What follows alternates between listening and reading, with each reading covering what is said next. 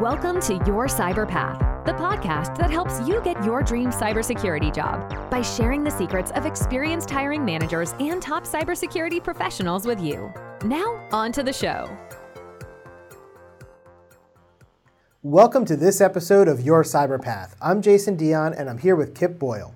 Today, we're going to talk about the top five reasons why you're not getting a job right now because we deal with people every single day that are frustrated, upset, and banging their heads against the proverbial wall trying to get hired into the cybersecurity industry. Now, we are here to help because both Kip and I are both experienced hiring managers in the cybersecurity field, and we've seen a lot of these issues that are keeping candidates from their dream jobs. So, let's get started today with our top five reasons why you may not be getting hired right now. First, we have no experience. Kip, what do you think about people with no experience as a hiring manager? well, I I got a couple of uh, thoughts. The first thought is I typically need somebody with experience, and the reason why is because, well, that it's why I'm hiring. Right? I've got problems that need to be solved. I've got um, tasks that need to be done, and I can afford to train you, to, you know, uh, to a certain degree. But if you don't have any experience, then I don't know how to, like, you know, kind of like I don't know how you're going to take that training and and really internalize it. Um, and so that's that's a big problem that I have, especially you know if I'm a smaller organization and I don't have a big training budget, or maybe I just don't have a very big team at all. You know, I'm gonna I'm gonna need somebody that has experience. You know, practically the only uh, employer that I am aware of that will take you without any experience is Uncle Sam, the U.S. government, right? But they're still going to screen you to make sure that you've got the right aptitude. But um, most organizations need to see that you have some kind of experience. I mean, that's your that's that, that's what you've you've uh, seen too, right, Jason? Yeah, so I spent a lot of years with Uncle Sam working specifically with the military, in and around the military.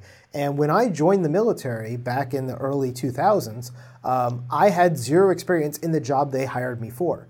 I was hired as a naval reactor, uh, nuclear reactor operator, and I've never touched a nuclear reactor before. I didn't know anything about nuclear power, and yet they took me because I had the aptitude. They put me through two years of training, they taught me, and then they said, okay, here you go, you're now a nuclear reactor operator. And that is the way Uncle Sam and, and the military tends to do things. We pick up people in the world based on your ability to learn something, not that you already have experience. But most other employers are going to be looking for you to have some level of experience. And this becomes a huge barrier to entry for people yeah. trying to get into the cybersecurity field. And I know we've talked about this before in previous episodes. I'll link that back in the show notes of some great ways to get experience when you don't have experience, because the big question everybody always has is if no one will hire me, how do I get experience? Right. But just to keep it kind of short, Kip, what are some of the top ways you see people gaining experience uh, when they don't have a regular JOB job that gives them that experience? right. Well, so uh, the first thing that I would say is that you can get experience by just doing experiments on your own. So you just build yourself a home lab, or you can build yourself a cloud laboratory, and then you can uh, set up some systems in there. You set yourself up a network, and then you can actually uh, conduct experiments, right? So you might say to yourself, "Well, I think I'd like to have something to do with vulnerability management." Um, so then, what you can do is you can go out and get virtual machines that are, uh, act, believe it or not, deliberately created to be vulnerable to a bunch of exploits. You can go get yourself a uh, a free uh, vulnerability scanner and uh, and then you can actually you know pretend that uh, you know that you're on the job and you're going to scan this server you're going to figure out what its issues are you're going to roll patches you're going to uh, you know change configurations. That's experience. I mean did anybody pay you to do it? No. But did it did you know did you get smarter? Did you figure out how stuff actually works in the real world? You absolutely did. And i think that counts. So that's number one. Number two is you could actually volunteer. There's lots of organizations out there in the world, uh, and you're going to want to look at smaller ones as opposed to larger ones, but they would love to have uh, help uh, with things like patching and um, checking for vulnerabilities. There's all kinds of cybersecurity work that you can do to gain experience, although you may not get paid to do it. And the third thing actually kind of bleeds over into the next thing that we want to talk about, which is no certifications. Well, if you take a certification like Security Plus, for example, and you do more than just try to study to pass the test, if you actually take the time to do the things that are required of you uh, to get the certification, well, I think that's a form of experience too. Uh, Jason, does that sound right? Yeah, you know, the other thing I wanted to talk about with no experience, when we talk about things like volunteering, Kip mentioned you want to go for a smaller organization because if you're trying to go to the Red Cross, they have their own cybersecurity teams. They're not going to need you uh, right. as a volunteer.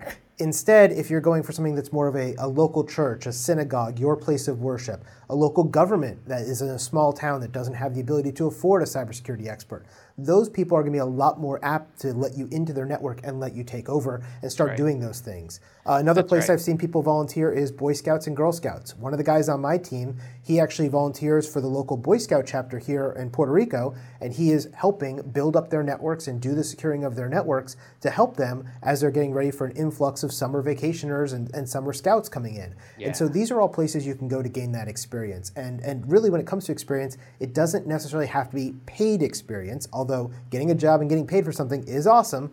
Um, but you know, it, it is one of those things you can get by doing some of these other things. Uh, one other great uh, suggestion is that when you're looking at experience and you're trying to get a job, we talked about that this in one of our recent episodes called the two step, is apply your current experience to a cybersecurity like position. So if you're a project manager, get a job being a cybersecurity project manager, and that will get you closer to where you want to be, and then you can gain experience, and that's still counting as a cybersecurity role, and then move into the analyst position or the pen tester position or whatever position is that you're actually looking for. And being able to use that to leverage your existing experience in another field into the cybersecurity world is really helpful and can help you overcome that hurdle of saying, I have no experience. Because if I look at your resume uh, and I work with you one on one, I can probably find that you have some experience somewhere even if you haven't figured it out yourself. That's right. Yeah, and that goes back to something we talk a lot about. It's transferable skills. If you've acquired skills in a previous job that isn't in cybersecurity, uh, there's a good chance that those skills will actually uh, come over either uh, entirely or partially. So you should absolutely be looking for um, those skills and then ask yourself, well, how did I get those skills? We probably have experience. Yep. So the second reason why you're probably not getting a job right now is no certifications. Now, I'm going to preface this by saying I teach certifications for a living. So you're probably thinking, Jason, you think certifications are awesome because that's how you make your money. But let me just be honest with you. If you don't have any certifications, your chances of getting hired go down dramatically. And it's not because that certification tells me that you're smart and can do the job. It's not. It's just the way the systems are built. So, my undergraduate degree is in human resources, and one of the things human resource people love is the easy button. Certifications are the easy button for us because we can say, I need somebody who's going to be a cybersecurity analyst. Well, do they have cybersecurity analyst plus certification from CompTIA? If they do, we'll consider them. If they don't, we'll throw them in the reject pile. Because this day and age, with the thousands of people who are applying for every single position because it's so easy to apply online, it is really hard to stand out. And so the first thing they need to do is take that thousand number and get it down to a reasonable number that somebody like Kip or I can actually look at and go through those individual resumes. Because I'm telling you, if I'm hiring for one position, I am not looking through a thousand resumes. I just don't have the time. I may look through 20 or 30 or 40 resumes to find five people who I'm actually going to interview. And so what happens is if you don't have certifications, you're not making it through the filtering system and you're automatically going out to the reject pile. And this is especially true when you're dealing with a position that lists that certification in the job description. If they say Security Plus required or Security Plus preferred, you better have Security Plus or you're not going to get that keyword match. Right. If you're applying for the DoD or it's contractors, they are required to have certain certifications for certain jobs. And so for them, it's a yes or no check mark whether or not you have it. So whether you think certifications are valuable or not, I'm here to tell you, you need to have the ones for the jobs listed that you're applying for or you're going to be thrown into that reject pile pretty darn quickly. Yeah, and it's even a little bit more bleak than that because, you know, Jason, we talk about the proverbial reject pile, right? But that kind of implies that a human being has sort of looked at your resume and then said, "Oh, I don't see security plus, so you know we're not going to uh, we're not going to continue to look at this resume." But that's not how it works at all. Actually, what happens is is that there's a big private Google called an applicant tracking system, and if your resume doesn't have the right certifications on it, no human being will ever even see it. So, um, so yeah, sorry, but it's actually a little bit more bleak than Jason was sort of uh, suggesting. So, so uh, and certifications aren't just about getting around uh, gatekeeping or getting through gatekeeping in HR, although that certainly is a big deal.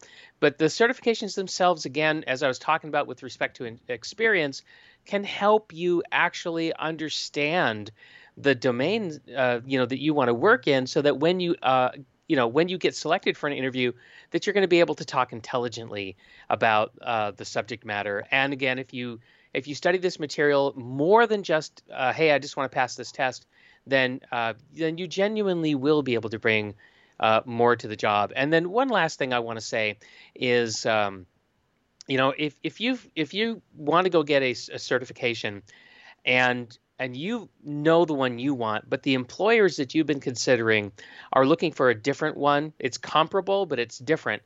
Don't make the mistake of thinking that it's not important. It's very important, right, Jason? Yeah, I mean, a great example of this is Pentest Plus and CEH, right? They are both ethical hacking certifications. The difference is CEH has been around since the year 2000 or so, so it's been out for 20 plus years. And so every HR person for a pen testing role or an analyst role writes down CEH on their resume, on that requirement. Now, Pentest Plus only came out in 2018. In my opinion, it's actually a better certification. It's a harder certification. If you pass Pentest Plus, you are smarter than somebody who passed CEH, in my opinion. Um, and I recognize that, so when I'm hiring in my company, I know that. But I will tell you, a lot of these big organizations, when you're dealing with an HR person, they don't know the difference. They only know that the old resume they've been, or the old job position they've posted for the last 10 years says CEH. So guess what? This new one's to say CEH too. And even though CEH is easier and costs twice as much, you should probably get it if you're applying for those type of jobs because of that reason. Uh, that said, I don't like CEH. I think it's a crappy certification, and I don't even teach it because of that. But from a hiring perspective, if they say CEH, you need to go get your CEH. So that, that is the important thing is it, it, certifications are based on the job you want, so make sure you're thinking about that.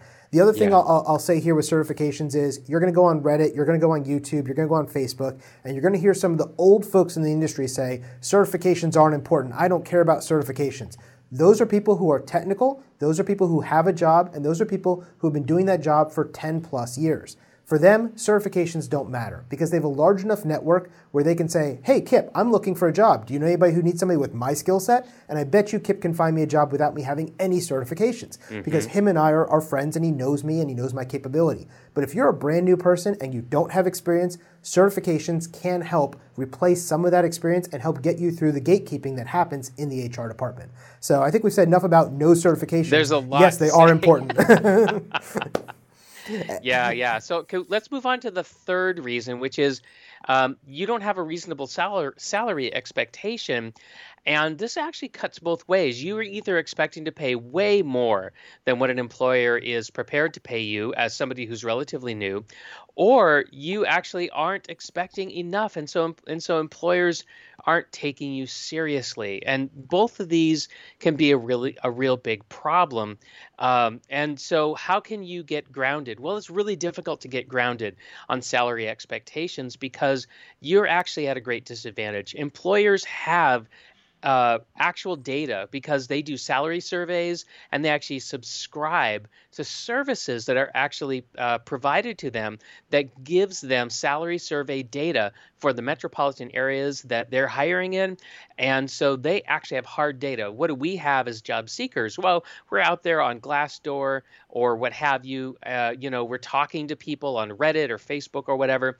But the problem is, is all that information, all that salary information is really suspect. People tend to inflate what they get paid, or they'll they'll tend to deflate uh, pay, you know, if if they've got an axe to grind or something like that. So um, so the playing field is not at all even. So Jason, what do you? I, I know you've talked about you know how people can uh, you know deal with this. So you know, please share. Yeah, so when it comes to salary expectations, as you said, there's really no true source of information where you can find this unless you're looking at certain positions with certain organizations. So I'll give an example. As you know, I come from the DoD and government sector. In the government sector, all of their pay bands are published and they're open source. You can go online right now and say, this is a GS 12 position, what does that make? This is a GS 14 position, what does that make? And so you'll have an idea of what that salary is going to be. Now, there is a location difference depending on if you're working in Washington, D.C. or Jacksonville, Florida, because Washington, D.C., they give a 15% pay bump or something like that for a cost of living. But again, that's all open source. You can find that online. When you're dealing with DoD contractors, when you're dealing with the civilian world, though, it really is anybody's game. They can pay you whatever they want, and I may hire, Kip and I might both go for the same job and both get hired. And he might be making $50,000 more than me because he's a better negotiator or he had better information, even though we are completely equivalent in terms of certification, degrees, and years of experience. So salary is just this completely negotiable thing. So, what do you do to find out what a reasonable salary is? Well, you got to use the best things you have at your disposal, which right now, unfortunately, is things like Reddit, things like Glassdoor. Um, you can go onto Glassdoor and you can look up the company you're looking at.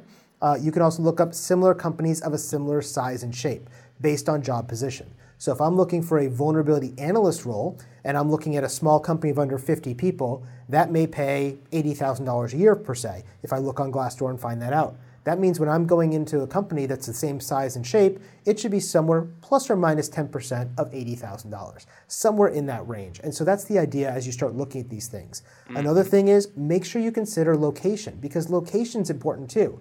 If I'm getting hired in San Francisco, $100,000 there does not equal $100,000 in Washington, D.C., or $100,000 in Omaha, Nebraska. Those are three different job markets, three different costs of living. And honestly, if I had those three job offers on the table, I would go live in Omaha because Omaha has a much lower cost of living and my $100,000 is going to go much further. If I was living in San Francisco, that $100,000 is equivalent to, you know, maybe $50,000 in Omaha. So you have to keep those things in mind as well, especially now after we're going through this whole pandemic with COVID and people working from home salary expectations are getting really, really weird because even if you're going and applying for a company in San Francisco that may have formerly paid 200,000 for that position, they may now only pay you 100,000 because they know you're going to be working from your home in Florida instead. And so these are all things that you have to consider. Um, so the, the bottom line here is kind of have an idea of what's reasonable and then work towards that reasonable expectation. And sometimes you're just going to be too far off from the company or they're way too low for what you're willing to accept. And that's okay. They're not the right company for you. Right. Now, the one last tip that I will give you is if you're able to get into, uh, uh, you know, if you're able to get through a series of interviews and you actually get to a point where you can actually start to negotiate um, and the employer's actually prompting you hey you know what are your salary expectations if you're really good at this and you can get good at this you may not feel feel like you're very good at negotiations right now but you can actually get really good at this where you can actually get the employer to tell you what their salary range is even if they didn't publish it in the job description. But one thing i will definitely tell you never to do is never tell the employer what you make now and never tell them any any any previous salary you've ever made. That would put you at a great disadvantage yeah, it's a great point. You know, um, and, I'll tell you from a smaller employer side, uh, I'm a small company. We have under 20 people in our company. Um, right now, I think we have 12 or 13 on staff. And it, it is really difficult for me when I'm hiring a new position to go, what does this new position make or what should it make? Um, mm-hmm. A good example of this is I hired somebody to help me with all the technical customer support questions. Nobody else in my company had his background or his knowledge, but I needed that more extensive background and knowledge to help with certifications like Security Plus, uh, CYSA Plus, Pen Test Plus, and things like that. And so when I had to look at his salary versus others, I had to figure out what was the right number that would make somebody with that qualifications come work for me and make him so that we can afford him. And so it was really a balancing act. And when I asked him what he wanted to make, um, he didn't know either, right? So we were both kind of like struggling, going, uh, does this number sound good? How about this number? And we kind of went back and forth because I knew I wanted to hire him and he knew he wanted to work for me, but we both weren't sure exactly what the right number was. With mm-hmm. bigger companies, there's a lot more restrictions. They already know what their pay bands are for certain things. But if you're going to be the, the first or maybe the second or third cybersecurity person at that company, they may not even know what right is for you because cybersecurity pays differently than IT, than yeah. HR, than a secretary, than admin assistant, or any of those other things. So it is a, is a hard thing to do on both sides of the table. Um, our number four reason why you may not be getting hired right now is a lack of soft skills. So let's talk a little bit about soft skills. What are soft skills? Yeah, so soft skills uh, are the uh, are kind of what it means to be a human being and to uh, to deal with other people. I mean, that's really what soft skills are. Is uh, presenting yourself in a way that people can get to know you, that they might actually like you, and then trust you. And that's, uh, I really cannot uh, overemphasize how important this is. Hiring managers really want to hire people that they know, like, and trust. It's a big hurdle in just, uh, you know, with with a resume, possibly a cover letter, and then two or three interviews. You've got to share enough with the hiring manager that they can begin to know you, possibly like you, and possibly trust you. And if they if you can't do that, no matter how great your hard skills are, um, you may not get hired and and you may never get told why and maybe even the person that's interviewing you can't articulate why it is that they don't want to offer you the job when you match uh, so well on every other thing they're looking for and you might you know catch them over a beer or something and say well why didn't you hire that guy or that woman? I don't know i just didn't trust them or i don't know i just couldn't see myself working with them uh, every day of the week and and so you know soft skills are really about connecting with people and about uh, you know again revealing yourself in a way uh, not over revealing yourself but revealing enough of yourself uh, so that people can get can get a sense of, of who you are. So I think that's one big part of, of soft skills. Would, would you agree, Jason? Yeah, definitely. You know, I'll give you a, a, quick story from my own company. I was hiring for a chief operations officer, a COO, in my company, and I got it down to three people that I really liked. Um, based on paper, based on their experience, and we went to go do the interviews. And over a series of interviews, out of those three people, the first person who looked best from a technical perspective on paper in their resume uh, ended up being my least favorite. And the reason was when we started talking and interviewing uh, and, and, having long conversations, she was very much a very slow talker, a very methodical talker. And it kind of drove me a little crazy because I mm. talk pretty fast um, and, and I think very fast and I like things that happen very fast. And she also came from a very corporate background. So she was used to working for a very large company. We're a very small team. Um, and the way you work in a large company versus a small company is vastly different. And as we started talking, we noticed that there just wasn't a good culture fit between her, very uh, stringent, schedule based, uh, you know, very, very checklist oriented person, and our company, the way we operated. And so we ultimately went with the person who was actually not as technically qualified for the position, but was a much better cultural fit. And that just goes to the soft skills. We liked that woman better. We liked the way she operated. We liked the way she talked. We liked the way she interacted with our team. Um, and, and it was a great hiring decision. She's been with us for two years, and she has done great things for our company, and she has built her technical skill up over those two years to meet or exceed that other person. But because of her cultural fit, she was a much better person.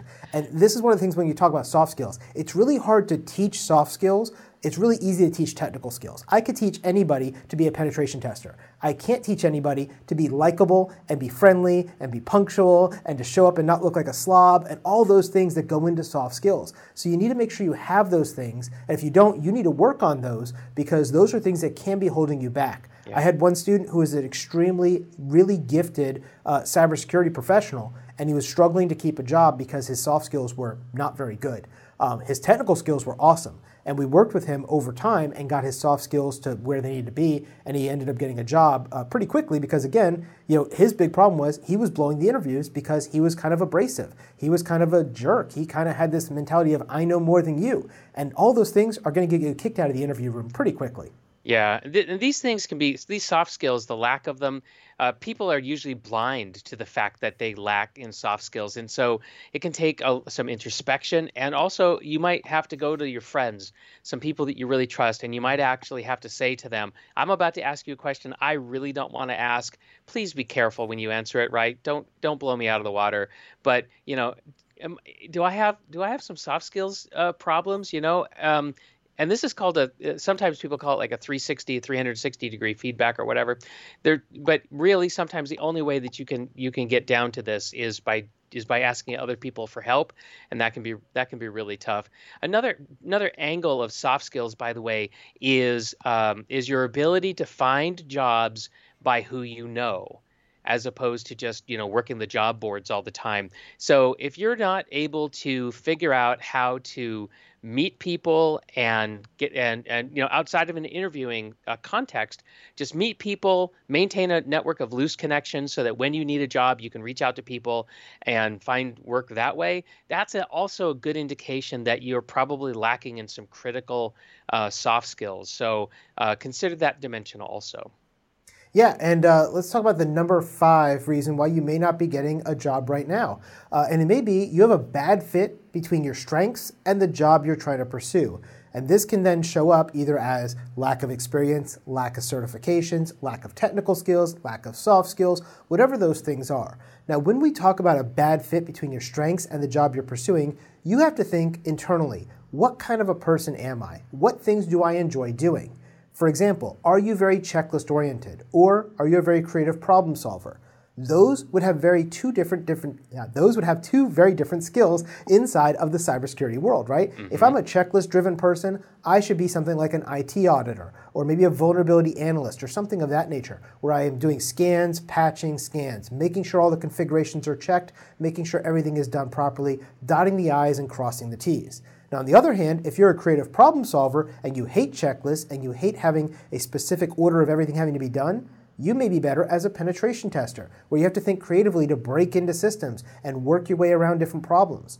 But if you're the, one of those and you're going for the other type of job, you're going to struggle and you're not going to do well in that job, and that's going to give you bad performance evaluations. It may have that you're not a good fit and they don't even hire you in the first place, and all of those things that can happen. Uh, Kip, what, what, are some examples you think about when you think about bad fit of strengths and the job? Yeah, so uh, I was I was uh, trying to hire one time, and I use uh, uh, DISC profiles to help better understand people. And I think DISC is a good uh, is a good instrument to to um, to to accelerate getting to know know somebody quickly. And remember, I told you that you know when you're trying to uh, interview for a job, you know you've got to figure out how to quickly let people know who you are. And I think a DISC profile is a, is a kind of a good way to do that. Anyway, so I was doing DISC profiles with candidates, and I was looking at this one uh, result that was shared with me, and uh, it was a young lady, and she was applying for a job that I I knew was going to require her to spend a lot of time being alone working on the computer. But when I looked at her DISC profile, uh, it showed me that she was uh, really, really high in her uh, preference to talk to people all day long. Now, I don't have a problem with people who want to who want to talk to other people all day long per se, but the idea that she was going to take this job where she wouldn't be talking to people most of the day uh, really struck me as like that might be a bad fit. And so I actually said, you know, I brought this to her attention, and uh, and she said, uh, "Gosh, you know, I've never really thought of that. I've just, you know, just always assumed that." Um, you know that everybody finds it difficult to spend hours a day every day staring at a computer screen. I just i just figured you know that's just the way it was. And i was like well you know maybe it's because you know you really need to think about getting a job where you're going to be talking to people most of the day right? Collaborating with people most of the day. Maybe that's a much better fit for you. Maybe you wouldn't find the work to be so difficult. And she said well i'm going to go i'm going to go think about that. And then uh, after a couple of days i got a i got a note from her and she goes i don't want your job. Well I, I think think that's funny because a lot of people have found themselves during the whole pandemic in 2020 and 2021, they started realizing things about themselves. Either I really like being alone in my office, being able to do everything without anybody bothering me and anybody talking to me. This is the best thing ever. And you have the other side of the population who's going, this is horrible. I don't like this. I need interaction. I need to talk to people. I don't want to be locked in my office away from right. everybody. And, and you know, depending on that, you're going to figure out what kind of a company you want to work for. In my company, we are all completely remote right now, and that means everyone's working from home. But I have several people on my team who keep open a Zoom link all day long just so they can talk to each other while they're working because they're social people. And the other parts of us, like me, I just want to be locked in my office and left alone so I can get the work done, right? And so it just depends on who you are and your personality. So understanding that and understanding your strengths and how they fit the jobs you're trying to go for are really, really important here. Right, absolutely. Um, well, listen, I think we've done a really great job of of you know uh, getting through the, these five uh, reasons why you may not be getting your job right now. Let's go ahead and wrap up the episode, but let me just recap uh, what those five things are. The first one is you may not have enough experience. The second one is you may have no certifications. The third is you may not have reasonable salary expectations, both both you know you may be expecting too much or maybe you're asking for not enough. The fourth item was a lack of soft skills and the fifth item was there could be a bad fit between your strengths and work preferences con- uh, compared to the job that you're pursuing. So those are the five things. We're really glad that you're that you're here uh, with this episode uh, here with us uh, for this episode. Now listen if you're struggling with with breaking the code or decoding uh, how to get your dream cybersecurity job. I hope you're going to join us again next time to learn more about the cybersecurity industry and the different things that you can do that are going to really up up your chances of of getting into cybersecurity or or maybe even getting promoted. Maybe maybe you already have an entry level uh, job uh, type job and and you're ready for new challenges. Well, you know, come back because we can help you with that too. Now, if you're but if you're trying to break in and and you're struggling uh, we've got a quiz specifically for you. It's free. I think you should go take it. So just go to yourcyberpath.com and um, and and you can get this free quiz. It just takes a few minutes, and what it's going to do is going to help you identify what's holding you back from getting hired. There's actually three common reasons why people are getting derailed in the hiring process. And uh, we want you to go out there and figure out what that is for you so you can work on it. So, what you do is you just point your web browser to yourcyberpath.com forward slash hiring quiz. So, just take the word hiring and quiz, just smash it together yourcyberpath.com forward slash hiring quiz. We'll put it in the show notes as well. Or you can just, you know, hit the uh, homepage and uh, there's a link there. Just uh, search around for it and uh, take this short quiz now. Thanks again for being here, everybody. We'll see you next time. Thank you for listening to this week's episode of Your Cyber Path. Don't miss an episode. Press the subscribe button now. If you would like to learn more about how to get your dream cybersecurity job, then be sure to visit yourcyberpath.com, where you can access the show notes, search the archive of our top tips and tricks, and discover some fantastic bonus content.